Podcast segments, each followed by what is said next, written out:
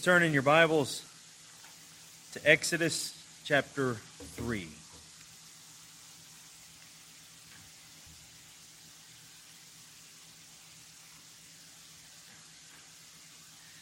Exodus chapter 3 is our text for tonight, verses 1 to 14. As you are turning there, I'm going to read from chapter, chapter 5, verses 1 and 2, which really helps us to set the foundation for what we are going over tonight. In Exodus chapter 5, verses 1 and 2, the scripture says, And afterward, Moses and Aaron came and said to Pharaoh, Thus says the Lord, the God of Israel, Let my people go, that they may celebrate a feast to me in the wilderness. But Pharaoh said, Who is the Lord that I should obey his voice to let Israel go? I do not know the Lord, and besides, I will not let Israel go.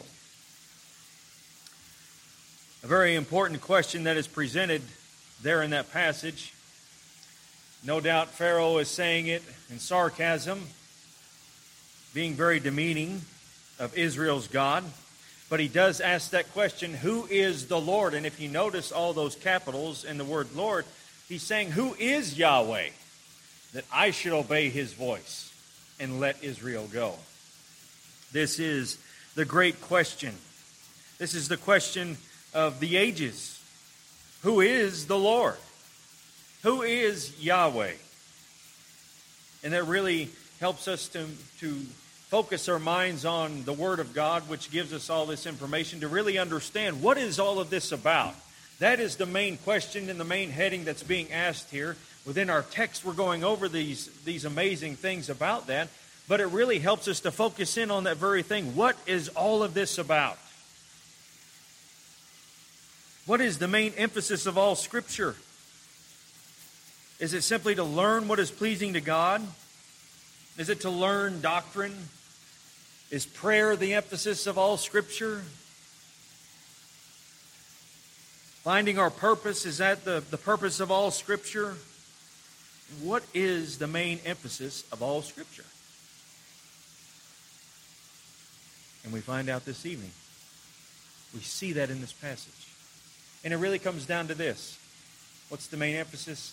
Jesus. That's the main emphasis. From all of Scripture, we, we understand even more about the Lord Jesus Christ. That it keeps pointing us to Him, it keeps telling us about Him. So that when that question is asked, who is Yahweh? That we should obey His voice. Well, the Lord Jesus is put on display and all his attributes and nature is put on display that we may know him. That is the main emphasis of Scripture. Every passage of Scripture, every event that occurs within Scripture is just revealing even more about the majesty and the glory of the Lord Jesus Christ. This is one of those passages. This is one of those amazing passages where you have this glorious encounter with Yahweh, Moses does, which changes the trajectory of his life forever. Forever changed it. It gives us even more insight into the very nature of God. This is a great turning point for Moses, and this encounter is very, very personal. It's not just personal for Moses that it happened to him, but it's personal for us too because within this encounter, Again, we are seeing the glory of our Lord put on display and getting to know him more intimately. Through this, this thing that we've heard of since we were since we were in Sunday school, no doubt, about the burning bush. But through this encounter, we're coming to understand even greatly, greatly, even more so, of, of who God is. This is where the Lord reveals his very name, not a title. He doesn't reveal a title here. Title is used within this passage, but he reveals his personal name to Moses and thus to the people of God. This very name is a name in which is expressed in this statement that God makes about himself, a statement that the Lord Jesus himself will repeat in the New Testament. This past Sunday, we went over the seventh, the seventh of the I am statements. Where, where are these statements coming from? Coming from here. They're coming from this passage. That's why this passage is vital for our understanding, especially when we come to those, those texts of Scripture in the New Testament in which Jesus will say these very words. What does he mean by that? What is he emphasizing through that? What is he saying about himself? And that is all built within this portion of God's Word. This is an important passage of Scripture. This is, this is a vital part of, of our understanding. So, as we work our way through this passage, there's a number of attributes that are put on display for us that bring us comfort, that bring us strength, that put us in awe, that give us a greater boldness. All through these 14 verses that, that put on display for you your God, your Lord, your Savior, the one who called you as he is calling Moses here. So, throughout this passage, one of the main emphasis that I can express to you is as we work our way through this, just behold your God and stand in awe of him. If you would, please stand with me for the reading of God's Word. We will read Exodus chapter 3, verses 1 to 14. And let, it, let us give our attention to the inspired, inerrant, authoritative, infallible words of the living God. Exodus chapter 3, beginning of verse 1. Now Moses was pasturing the flock of Jethro, his father in law, the priest of Midian. And he led the flock to the west side of the wilderness and came to Horeb, the mountain of God. The angel of the Lord appeared to him in a blazing fire from the midst of a bush. And he looked, and behold, the bush was burning with fire, yet the bush was not consumed. So Moses said, I must turn aside now and see this marvelous sight, why the bush is not burned up. When the Lord saw that he turned aside to look, God called to him from the midst of the bush and said, Moses, Moses. And he said, Here I am. Then he said, Do not come near here. Remove your sandals from your feet, for the place on which you are standing is holy ground. He said also, I am the God of your father, the God of Abraham, the God of Isaac, and the God of Jacob. Then Moses hid his face, for he was afraid to look at God. The Lord said, I have surely seen the affliction of my people who are in Egypt, and have given heed to their cry because of their, their taskmasters for I am aware of their sufferings. So I have come down to deliver them from the power of the Egyptians, and to bring them up from the land, from that land to a good and spacious land, to a land flowing with milk and honey, to the place of the Canaanite, and the Hittite, and the Amorite, and the Perizzite, and the Hivite, and the Jebusite. Now behold, the cry of the sons of Israel has come to me. Furthermore, I have seen the oppression with which the Egyptians are oppressing them. Therefore, come now, and I will send you to Pharaoh, so that you may bring my people, the sons of Israel, out of Egypt. But Moses said to God, Who am I that I should go to Pharaoh, and that I should bring the sons of Israel out of Egypt? And he said, Certainly I will be with you, and this shall be the sign to you that it is I who have sent you.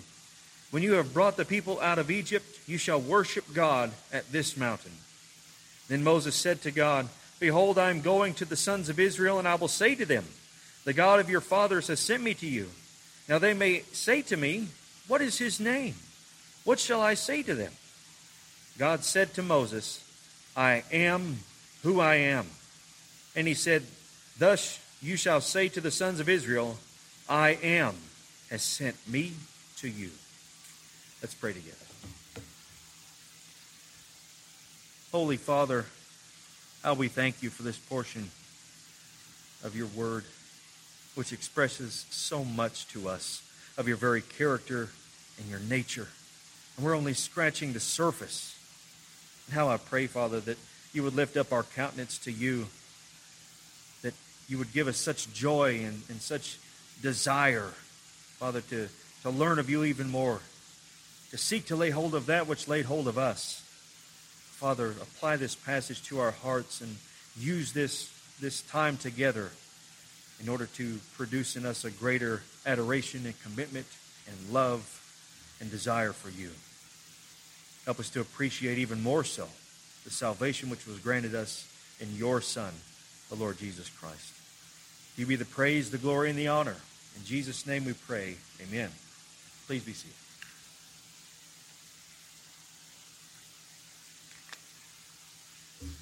So, a little bit of background. we left off in Genesis chapter 28 with Jacob's ladder. A lot has happened since then. And remember, we're not trying to do a survey of every book of the Old Testament. We're just hitting the highlights, the specific things that have great emphasis within the New Testament so that we can better understand. But by the time you get to the end of Genesis, you have Joseph, who is one of the sons of Jacob. He is now second in command over all of Egypt. Because there's a great famine in the land, everybody's coming to Egypt in order to, to get grain and all of that. Joseph's brothers had come, not knowing who he was. Throughout this whole ordeal, he reveals himself to his brothers. He asks about his father, if his father's still living. Eventually, they bring his father to Egypt. They settle in the land of Goshen. And the passage and at, towards the end of Genesis tells us that there, there was about 70 in all who came to Egypt and they settled in the land of Goshen. Now, uh, Jacob has died, Joseph has died, and upon Joseph's death, or before he dies, he actually uh, dies at the age of 110. The scripture says Joseph saw the third generation of Ephraim's sons, also the sons of Machir, the sons of Manasseh, were, were born on Joseph's knees. Joseph said to his brothers, I am about to die, but God will surely take care of you and bring you up from this land to the land which he promised an oath to Abraham, to Isaac, and to Jacob.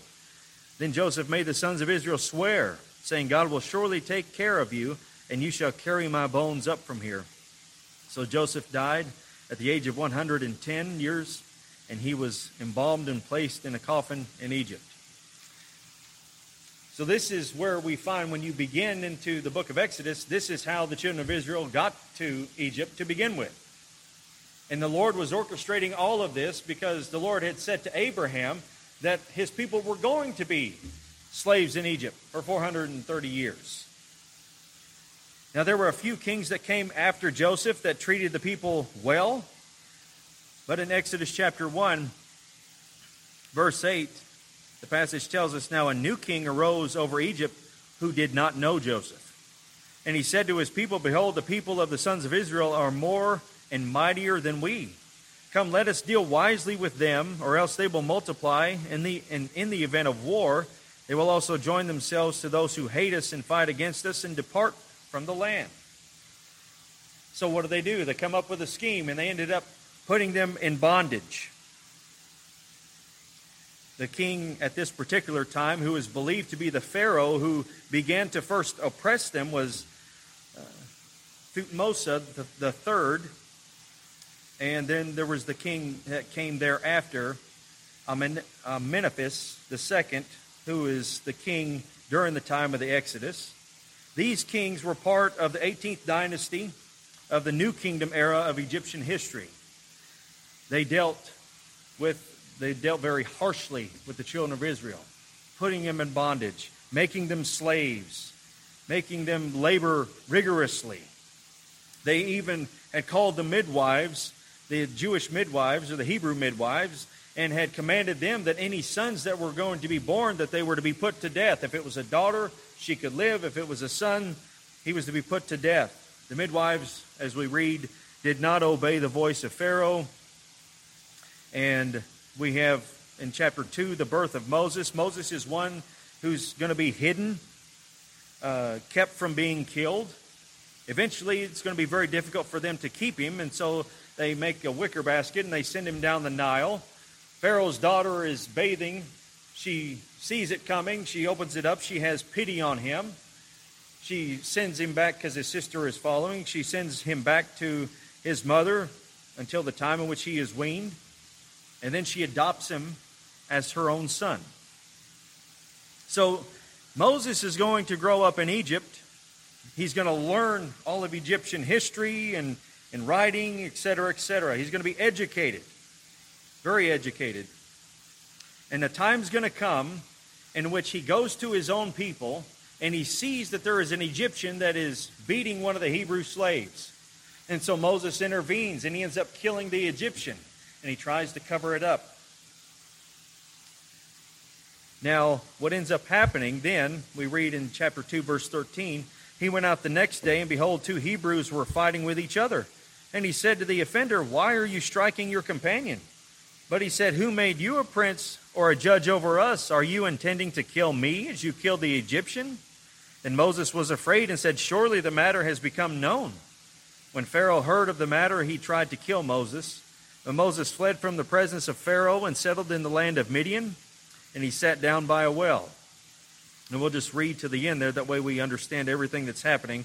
Now the priest of Midian had seven daughters, and they came to draw water and filled the troughs of water, uh, the troughs to water their father's flock. Then the shepherds came and drove them away, but Moses stood up and helped them and watered their flock. When they came to Reuel, their father, he said, Why have you come back so soon today? So they said, An Egyptian delivered us from the hand of the shepherds, and what is more, he even drew the water for us and watered the flock. He said to his daughters, Where is he then?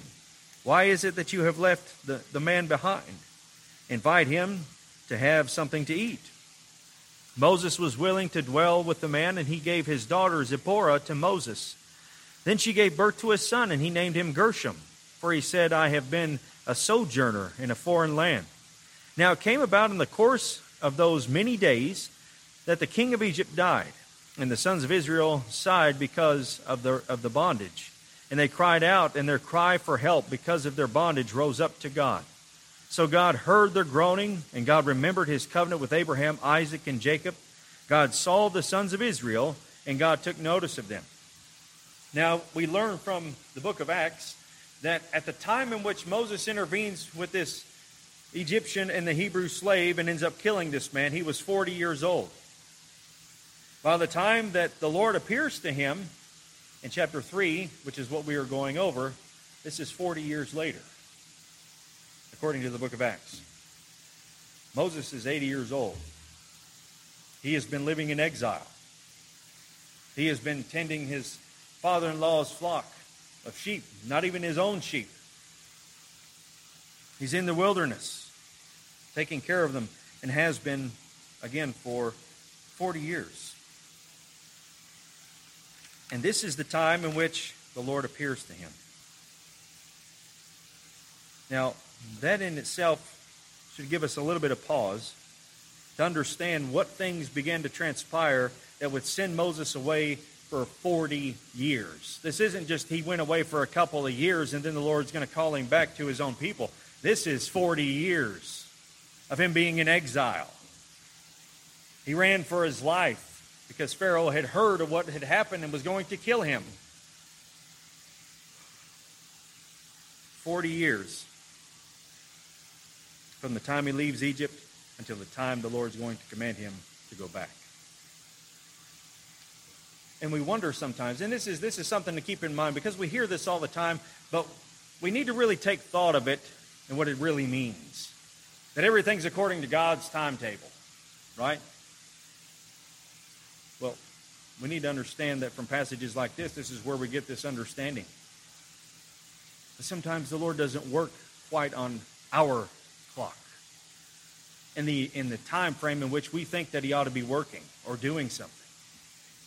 40 years have passed. That seems like an eternity. 40 years of nothing. Now, granted, you had his father-in-law who was who's Jethro. His name, actually, when we were first introduced to him in chapter 2, is Reuel. He's a priest of Midian. Reuel means friend of God. And because Moses confides in Jethro, because Jethro gives him some advice on managing the people, it's very likely that Jethro was a priest of the Most High God. So during this time, this 40 years, where Moses is really just following in the leadership of his father in law, he's not really doing much of anything. Yet the very thing that God is doing is throughout this whole ordeal preparing him. He's taking care of sheep. He's gathering the sheep. He's leading the sheep over here. Pastures over there. We need to go over there. And this is one of the very things that he's going to do for the people of God, who are the sheep of the Lord.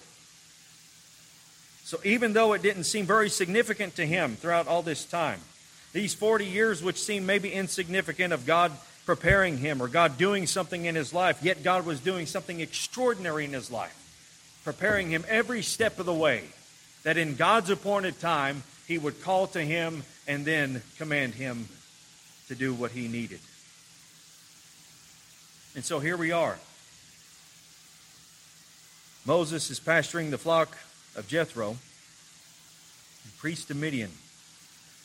He led the flock to the west side of the wilderness, came to Horeb, the mountain of God. And this is an interesting sight that he sees. I would imagine that during his 40 years in the wilderness that there were periods of time in which he would see a fire somewhere. He would see something on fire. And he would look see what's being consumed, maybe lead his flock over to the other area. This time it was different. Something was different here. This is described to us as the angel of the Lord is appearing to him in a blazing fire from the midst of a bush. This is the same angel of the Lord that had called out to Abraham when he was getting ready to slay Isaac. The angel of the Lord who said, No, stay your hand the angel of the Lord, whom Abraham had named, the Lord will provide. This is the angel of the Lord who stood at the very top of Jacob's ladder, ruling and reigning, showing his sovereignty. The angel of the Lord is going to appear in a blazing fire from the midst of a bush. He looks and beholds the bush was burning with fire, yet the bush was not consumed. And the very thing that throughout this whole first half, especially, you could look at the whole text as well, but God is demonstrating his very character and his very nature through this event, not just by the things that he says, but by the things that he is presenting to Moses. Through the event, through the appearance itself, God is putting on display his holiness. He appears as a blazing fire which is very reminiscent of what we read beforehand of how the Lord had appeared to Abraham, making the covenant with Abraham back in chapter 15. Verse 17 of chapter 15 of Genesis, it came about when the sun had set that it was very dark, and behold, there appeared a smoking oven and a flaming torch, which passed between these pieces. And the Lord makes his covenant with Abraham and promises Abraham the, the land of Canaan. And here he appears to his descendant again in a very similar way as a blazing fire. He's going to appear to the children of Israel as a pillar of fire. He's going to appear to them engulfing an entire mountain. That's why the scripture tells us that God is a consuming fire, because there's something different about this kind of a, a manifestation of God's presence, which is similar to like a fire. The, the radiance of his glory shining and not consuming the very thing that he is demonstrating his holiness from. In the midst of this bush, he actually lures him in by curiosity. He sees a bush, it's not being consumed, and so he turns to see the marvelous sight why the bush is not burned up. Now, what things are, is the Lord demonstrating to Moses? simply through this manifestation of himself. You have a blazing fire. This bush is on fire. Yet the bush isn't being consumed. This is a fire that isn't being put out, it's not going down. What things is this sight demonstrating? Because the Lord is going to be speaking to him too, but the very sight itself is what is what is, is moving even more so and, and making making the words that he says even more important. As some theologians would look at, the bush is not being consumed. It's being preserved by the Lord. And you think about how fire works, and it needs energy in order to, to keep flaming and to keep producing. And yet the bush isn't being consumed, so there's no energy being given to the Lord for his appearance there. He's the one preserving the bush, that it isn't being consumed. What is he showing in that? As Sinclair Ferguson points out, perhaps he is showing that he is in need of nothing by demonstrating his power in order to appear as a blazing fire and yet not consume anything in order to, to promote his, his appearance. It's not dependent upon anything. There's no energy needed to keep producing God's presence there. He needs no source of anything to be who he is. He is independent of everything. The fire isn't going out, it's not burning out, it's continuing, it's not stopping, it's not losing any of its heat, any of its, any of its source. It's not losing anything. It's a fire that can continually burn. And again, as Sinclair Ferguson points out, what is he demonstrating in that? Could it be that it's, it's indicative of his eternality, that it just keeps going and going and never stopping? Because it's going to be Moses who pens the very psalm that we read Psalm 90 from everlasting to everlasting, you are God.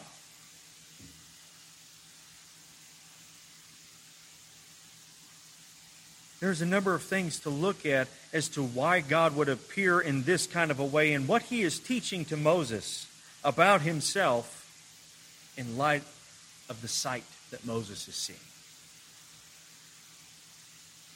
And these are important things to understand too of God's eternality, of his independence. These are the very things that make God who he is, or some of the things that make God who he is, which distinguishes him from any other so called gods. You, rec- you recognize this that he is not dependent upon anyone or anything to be who he is. He doesn't need the love of mankind in order to have power. He doesn't need the love of mankind to have meaning or purpose. He doesn't need the, the, anything from mankind in order to be who he is and his attributes. He is by his very nature all of these things to the, to the fullest degree, and he needs nothing to be who he is. That's why no man can serve God. What are we going to serve him? Where are we going to make his house? These are the questions that are asked in the New Testament. These are the things that Solomon says at the dedication of the temple. Can I build a house for you? You're going to dwell there? Why? Because he is so transcendent. He is holy. He is, his, his holiness is the, the sum of all that he is. And that's the great sight that Moses is seeing, the very lesson that Moses is seeing. He alone is the one who grants everlasting life because he himself is eternal. You know, the question that are always asked whenever kids are growing up or whatever who made God? Nobody made God. Because God has always been. Well, how can we understand that? Well, you can't. Because if you could, you'd have to be God. To have the fullest knowledge of who you are. Only God does. But that very thing itself is what sets him apart. Because he was from all eternity who he is before he ever created the first speck of dirt, before he ever created a man, before he created anyone, the angelic host. He was continually and constantly who he's always been.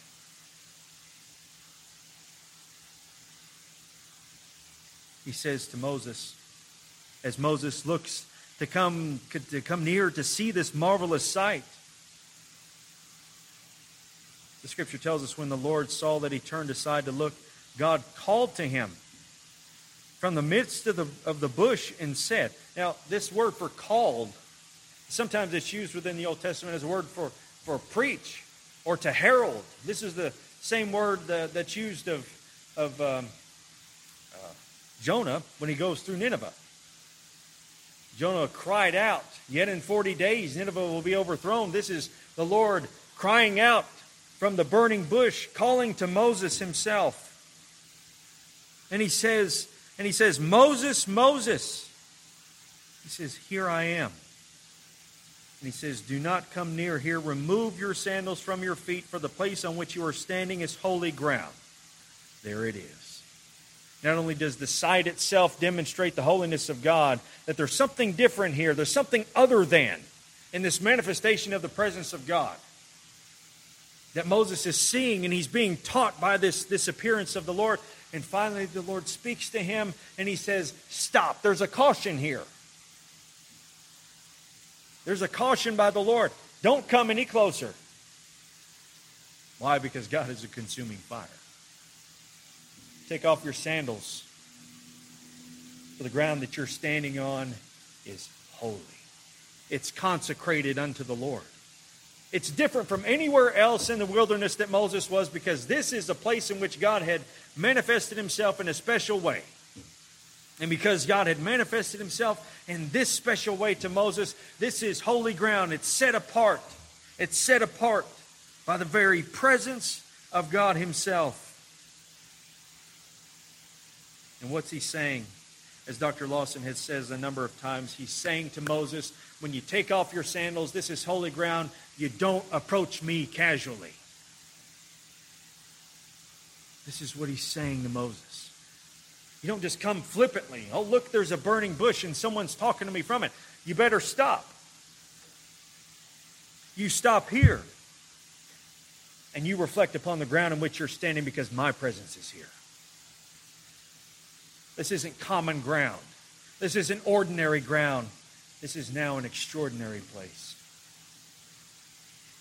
This is a holy place. A manifestation that Moses had never seen before. No doubt he was familiar with the gods of Egypt, growing up in all of that, learning about it, knowing about it.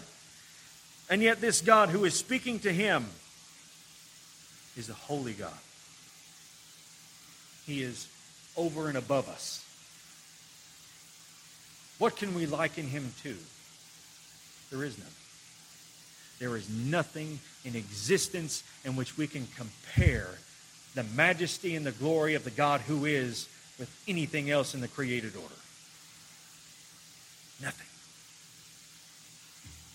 Some theologians use the wording, he's wholly other than. Categorically. We've got to be careful using that because we need to understand, too, that he's not just so far off that we can't understand him because he has revealed himself to us and he is an immanent God. But that in itself does help us to understand a little bit. He's altogether separate from us. He's putting on display his otherness, which no God in any of human history can ever compare to. You know, the interesting thing when you look at, you know, mythology and you look at the Greek and Roman pantheon and even the Egyptian gods and all of this, these gods can die. What kind of a God can die? And I think it was one of the early apologists within the second century. It wasn't Justin Martyr, it was another. But he was writing to the Caesars at that time, and he was using those examples. If these particular gods who are over all these elements or who are created from these elements, if the element itself can be destroyed, that means that God can be destroyed. And that's not the God who exists. This is a God that cannot be destroyed. This is a God that has no equal. This is a God who is absolute perfection, not morally, not morally corrupted as all the gods of man. This God is absolute perfection. That's why he says to Moses, Don't approach me casually. This is consecrated ground. Absolute perfection and purity, moral perfection, perfect in his being, perfect in everything that he does. He's free from any flaws, any limitations. The only thing that limits God is his very nature. And what I mean by that is there are things that God cannot do because he would be sinning against his own nature. So that's why we say things like God cannot lie, God cannot sin. Everything that is consistent with his very nature is not limited at all by anything in creation. For again, he has no equal. The perfect, righteous, and glorious God is the God who appears here and the God who appears and manifests himself in human flesh. Free from any flaws, any limitations, any sin. There is no sin in him. There is no darkness in him. There is no dark side of the Lord. There's none of that. He is only holy. And what happens when, when the Lord calls out to him? The place in which you are standing is holy ground. And then the Lord says to him these words He's not only a holy God, but He's the God of the living. Look at verse 6 there. He says, I am the God of your father, the God of Abraham, the God of Isaac, and the God of Jacob.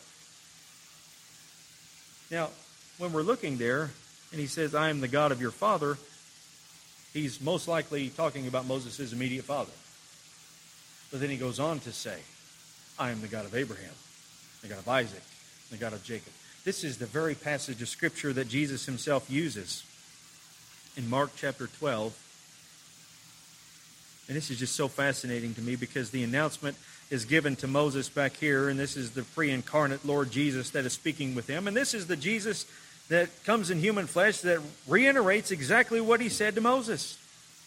When he is debating with the Sadducees who do not believe in the resurrection, and they ask him, or they, they're trying to trap him.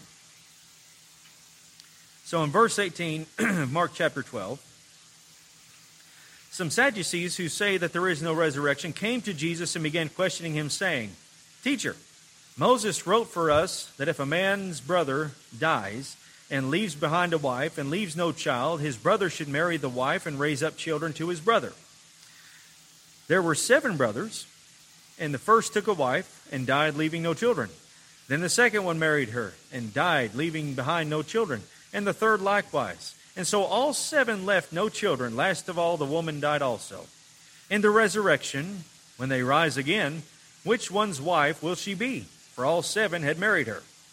They think they're very cunning here. They think they're very smart, trying to entrap him when they don't even believe in the resurrection itself. Here's what Jesus says is, is this not the reason you are mistaken that you do not understand the scriptures or the power of God? For when they rise from the dead, they neither marry nor are given in marriage, but are like angels in heaven. But regarding the fact that the dead rise again, have you, have you not read in the book of Moses, in the passage about the burning bush, how God spoke to him, saying, I am the God of Abraham, and the God of Isaac, and the God of Jacob? He is not the God of the dead, but of the living. You are greatly mistaken. And that is so fascinating to me because Jesus, who is speaking there, is quoting from his own very words that he said to Moses centuries earlier. And the very thing that he is demonstrating to the Sadducees at the same time, or in that time, is the same thing that he is demonstrating to Moses. He doesn't say, I was the God of Abraham, and was the God of Isaac, and was the God of Jacob. He's the God of the living. I am the God of Abraham, the God of Isaac, and the God of Jacob. By the very words that he is saying, by the, by the display of his holiness and his power that Moses is seeing, the very truths that are being presented to him is that he is the God of the living, not the God of the dead. Abraham, Isaac, and Jacob have died, and yet they are still very present with him. This is the God who has all power to raise from the dead and to gather them to himself. Now, this would have been an amazing sight for Moses, especially growing up learning about all the gods of Egypt and all of this. This God is the God who has his people with him, even in the afterlife, who are still present with him.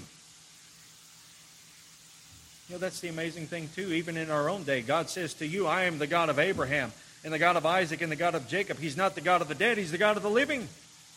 Because they're alive, they're with Him. The God who has that great attribute of eternality is the one who grants eternal life to others, who has the power to do so, which is incomparable with any other so called God. Even at these early stages, of what we would consider to be early stages. He is demonstrating that he is the God of the living. He gathers his people to himself even when they die then. That's why Job says that yet in my flesh I will see the Lord, even after his death. He is the God who grants to you eternal life, and he demonstrates that very truth by the things that he says to Moses. He granted to them eternal life even in the Son who was yet to come, who is speaking right here because of what Christ would accomplish on behalf of his people, they are alive and well with him in the moment in which he is speaking to Moses. He is the God of the living. He's not the God of the dead. He is holy. He is the God of all eternity. He's the God of the living. And that should be a great that would be a great encouragement to Moses. There is life with this God. And isn't it so wonderful? Again, we're talking about the angel of the Lord. We're talking about the pre incarnate Jesus who is speaking here and who is speaking authoritatively as God, using the sacred name. This is the one whom John says, In him was life, and that life was the light of men. He is a God of compassion Moses hides his face for he was afraid to look at God.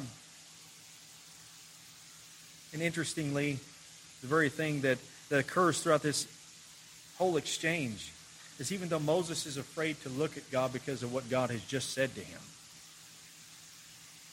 yet Moses, what does he do? He is emboldened by being in the very presence of God to go to the great enemy to deliver the people of God there is a reverential fear that is being displayed for us here. Not a fear in the sense of, of trying to, to get away from it. You know, we have, we have a natural fear and we have a godly fear.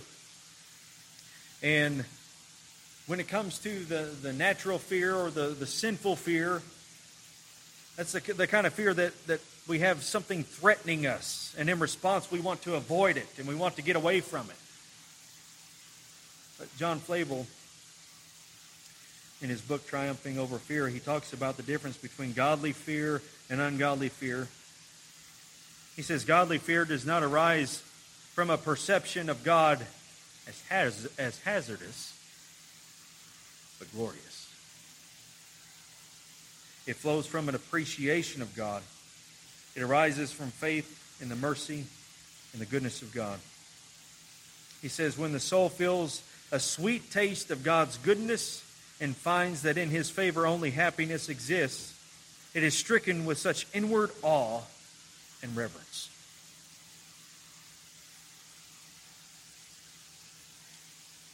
Moses is experiencing, experiencing that, that reverential fear. That fear that we ought to be having as well of our God. But a fear that should promote within us a greater adoration for Him, not a threatening fear. That's the difference that Flavel's talking about. Because when we have a threatening kind of a fear, that natural fear that comes upon us, we want to avoid whatever's, whatever's there. But when we see the goodness and the majesty of God, that reverential fear draws us to him. Even though there is that that it is a fear on our part, recognizing his holiness.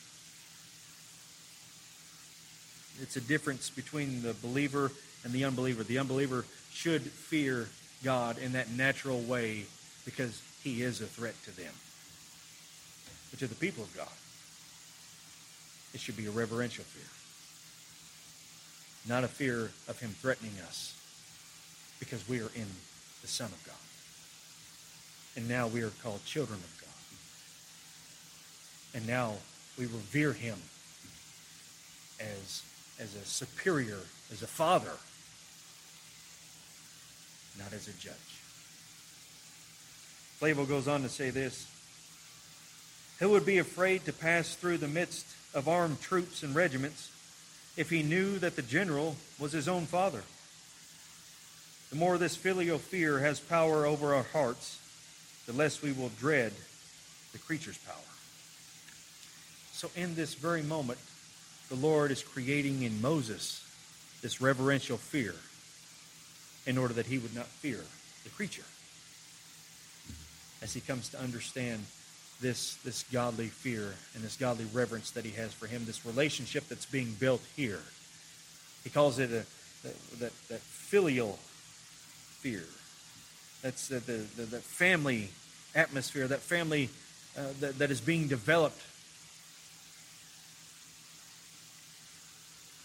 And God is compassionate in doing so. Not only to Moses and creating this in him because he's preparing Moses to go against those that people would fear to an extent in which they would fear him as a threat in order to move away from him. This isn't what God is creating in him. But he shows his compassion and his love for his own people. I have come down to deliver them from the power of the Egyptians. I've seen their affliction, my people who are in Egypt. The cry of the sons of Israel have come to me. I have seen the oppression with which the Egyptians are oppressing them. Therefore, come now, and I will send you to Pharaoh so that you may bring my people, the sons of Israel, out of Egypt. Throughout that entire 400 years, was God absent? Was he not doing anything? This is 400 years in which his people are in bondage. What was he doing? Was he doing anything? He was absolutely doing something. He was doing something in the midst of this great affliction that his people were enduring. He was preserving them. He was no doubt encouraging them, strengthening them throughout this whole ordeal of being under an oppressive king. He didn't just leave them to themselves and go off somewhere and leave them for 400 years and then eventually come back and say, I hear their cry now. He was there for every single minute, every hour, every day. The Lord was in the midst of his people because this is his covenant people. He didn't abandon them. He didn't forsake them. He didn't go away for 400 years and ignore them.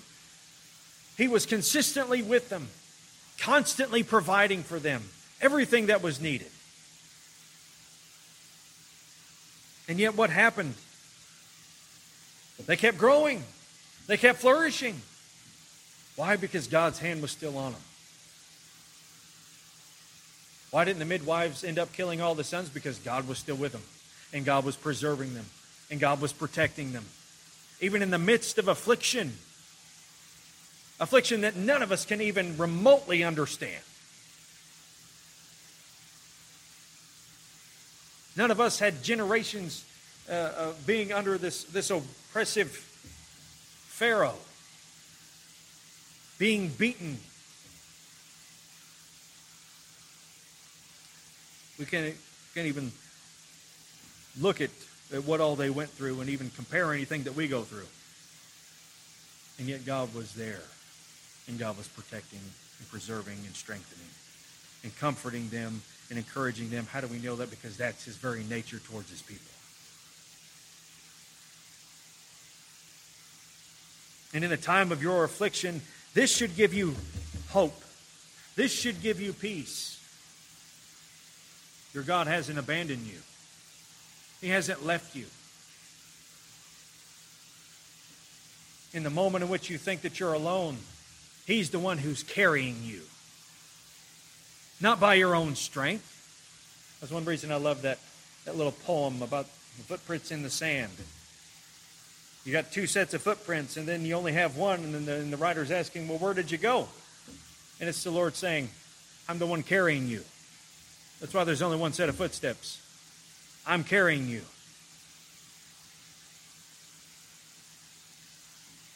That is a, an, a, a vital thing for us to understand. Where is God in our affliction? Where is God in our suffering? He's right there. And He is compassionate. He has tender regard for you, even when you think that He doesn't. How do you know that? Because His very character is to be compassionate to His people. That's why. All of Scripture is about the Lord. We talked about being all about the Lord Jesus and everything pointing to. And the very thing that you see throughout all of that is God's compassion and His mercy towards His people and His tender heart towards them, regardless of what they were ever going through. That's why these things have to be reminding. We, we need to remind ourselves of this. Where is He? He's right here. He hasn't left.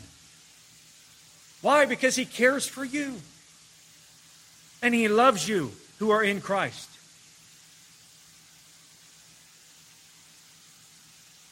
We let bitterness and anger develop within us, wondering where God's at because things aren't going quite our way. Things didn't go well for the children of Israel for 400 years. And even after they came out, it didn't go well for another 40. Where was God? He was there the whole time.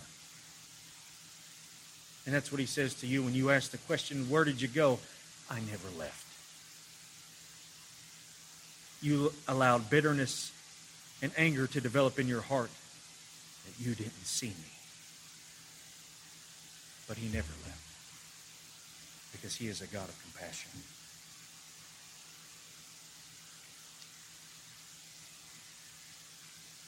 He is the one who continually shepherds his people and loves his people and provides for them. And he was preparing for something extraordinary through all the affliction of his people. What is one of the main things that you see within Scripture, aside from the very overall theme of the Lord Jesus Christ, is the glory of God. Everything that God does, he does in order to bring him the most glory. And God is going to put his glory on display like he never has up until this point through this whole ordeal with Moses and Pharaoh.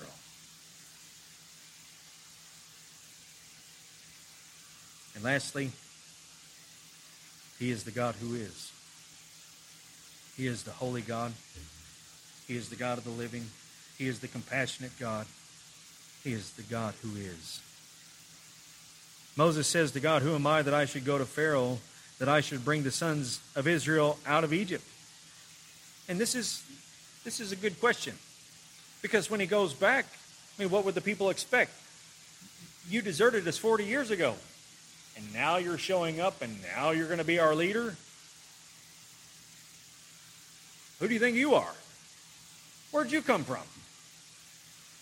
So that's a good question on the part of Moses. Who am I that I should go to Pharaoh and that I should bring the sons of Israel out of Egypt?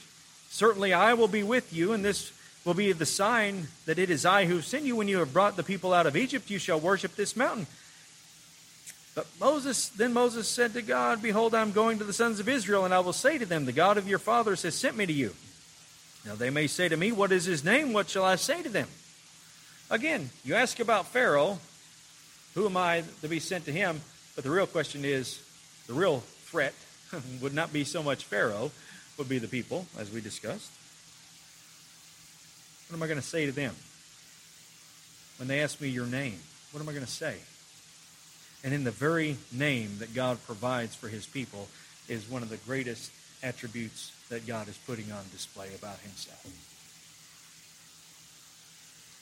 God says to Moses, I am who I am. And he said, Thus, thus you shall say to the sons of Israel, I am has sent you.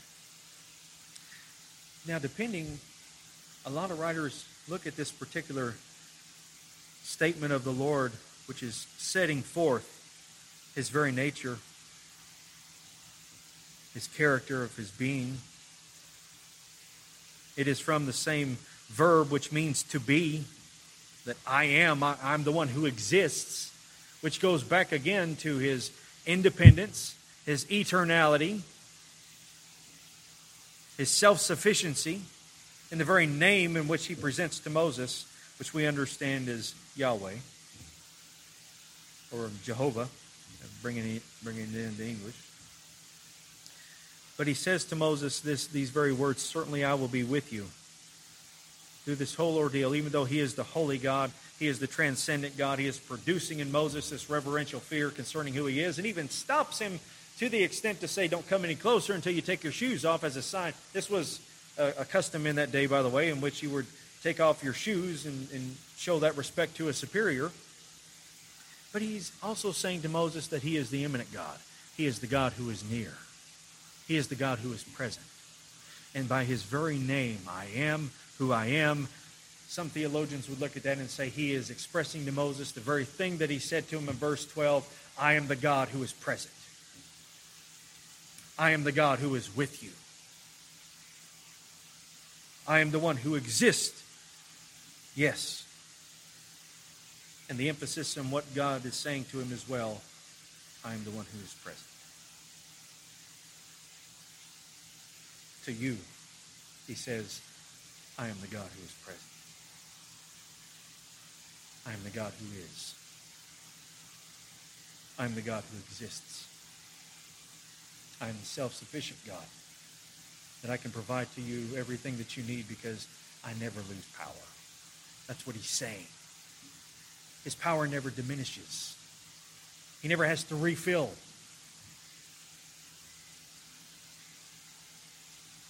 He always is exactly who he is. Constantly. He forever remains the constant, eternal God. And that in itself would give Moses encouragement to know that he is the constant, eternal God who is present because this is 400 years later. We look at this passage and we see how the Lord's speaking to Moses, and it brings us a little bit of reflection like, oh, well, he was, he was kind of talking similar things to Abraham. And yet 400 years later has elapsed. And he is still a consistent, constant God that we were just reading of, of Abraham. And that would give somebody encouragement to know all of these attributes of these attributes of God because he's getting ready to go against the, the greatest power in the known world, Moses is, to approach them. And yet the God who is, is there with him. And the holy God, who is the God over all, is with him. The God who is compassionate over his people is with him. The God who is transcendent and yet the immanent God is the one who is with him. And the faithful God who is bringing to pass the very things that he said to his forefathers 400 years later, or 400 years earlier. God is unchanging. He is constantly who he is. And everything that he promised his people then, he brings to pass. Everything that he promises you, he brings to pass because he has proved it and demonstrated it over, over, and over. And he has revealed to his people his very personal name. Yahweh, which has the root meaning, the same verb, means to be. The self-sufficient. What a great encouragement that that is. What a great strength that that is.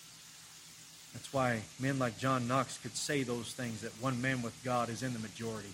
What is anybody else compared to him? Anybody can thwart his will? No. Anybody limit his power?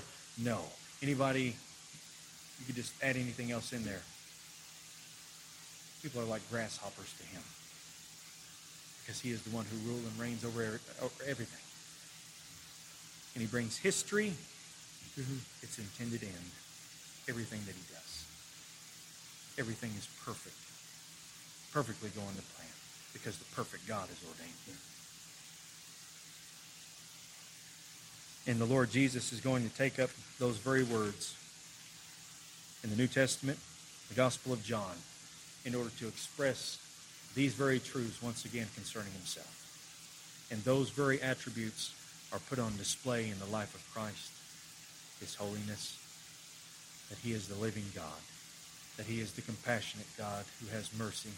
He is the immanent God who is near. He tabernacled among us. He is the eternal God. He is the God who is, and the God who is ever present. This is your God.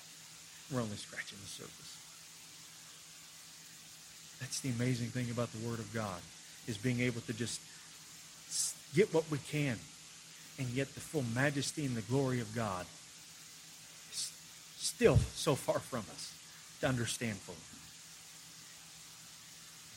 But this same God who appeared here is the same God who manifested himself in human flesh, the same God who died for you, the same God who calls you, the same God who regenerates you, the same God who makes you his own, and the same God who will at his appointed time glorify you. He's the faithful God. He's proved it, and we need to be trusting. Let's pray together. Gracious God, thank you. Thank you so much for this portion of your word.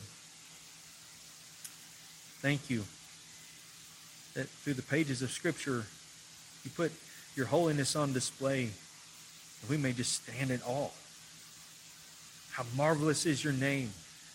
How glorious is your name! What can we compare you to? There is nothing in existence that we can. But you saw fit in your wisdom to reveal yourself in a way that we could understand. At least a portion, some of who you are, and yet even more fully when, you, when the Lord Jesus condescended and took on human flesh. That your nature and attributes were displayed fully in him. Thank you that you are the God who is immanent, who is close, a God who has revealed himself,